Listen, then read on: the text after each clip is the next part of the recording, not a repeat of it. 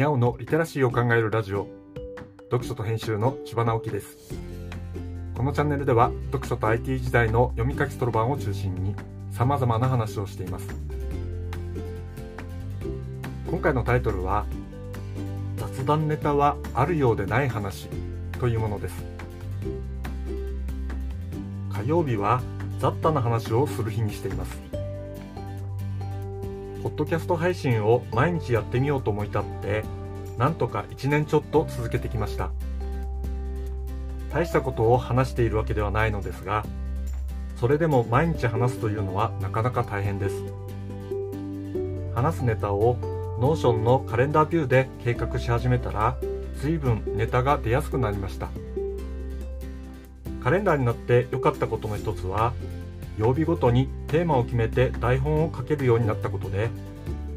今かっちりテーマが決まっているのが月水金と土日なんです。残りの火曜と木曜は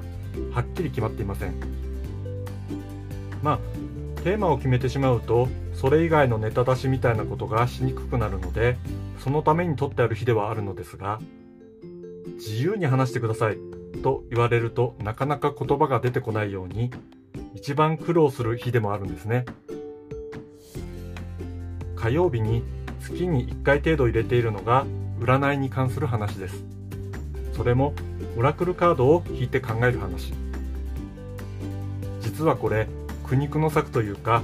どうしてもネタが出ない時の神頼みみたいなところがあってどうにもネタがないからオラクルカードを引いて考えたことを書こう。という感じなんですね。曜日でテーマを決めるとまあざっくり言うと7つのテーマしか話せなくなるという感じがあります。これはカレンダービューを使うネガティブな問題だなと思います。毎月第2火曜日は占いみたいに決めるのも良さそうなので先のカレンダーまでテーママークを入れておこうかなとも思い始めています。ネタを出すのに苦労しているのに話せるテーマが絞られるのが嫌だというのはなんだか矛盾しているようですがこんな苦労しながらもなんとか毎日配信を続けられているのは自分でも不思議な感じがするなぁと思って今回はネタ出しの苦労について話してみました。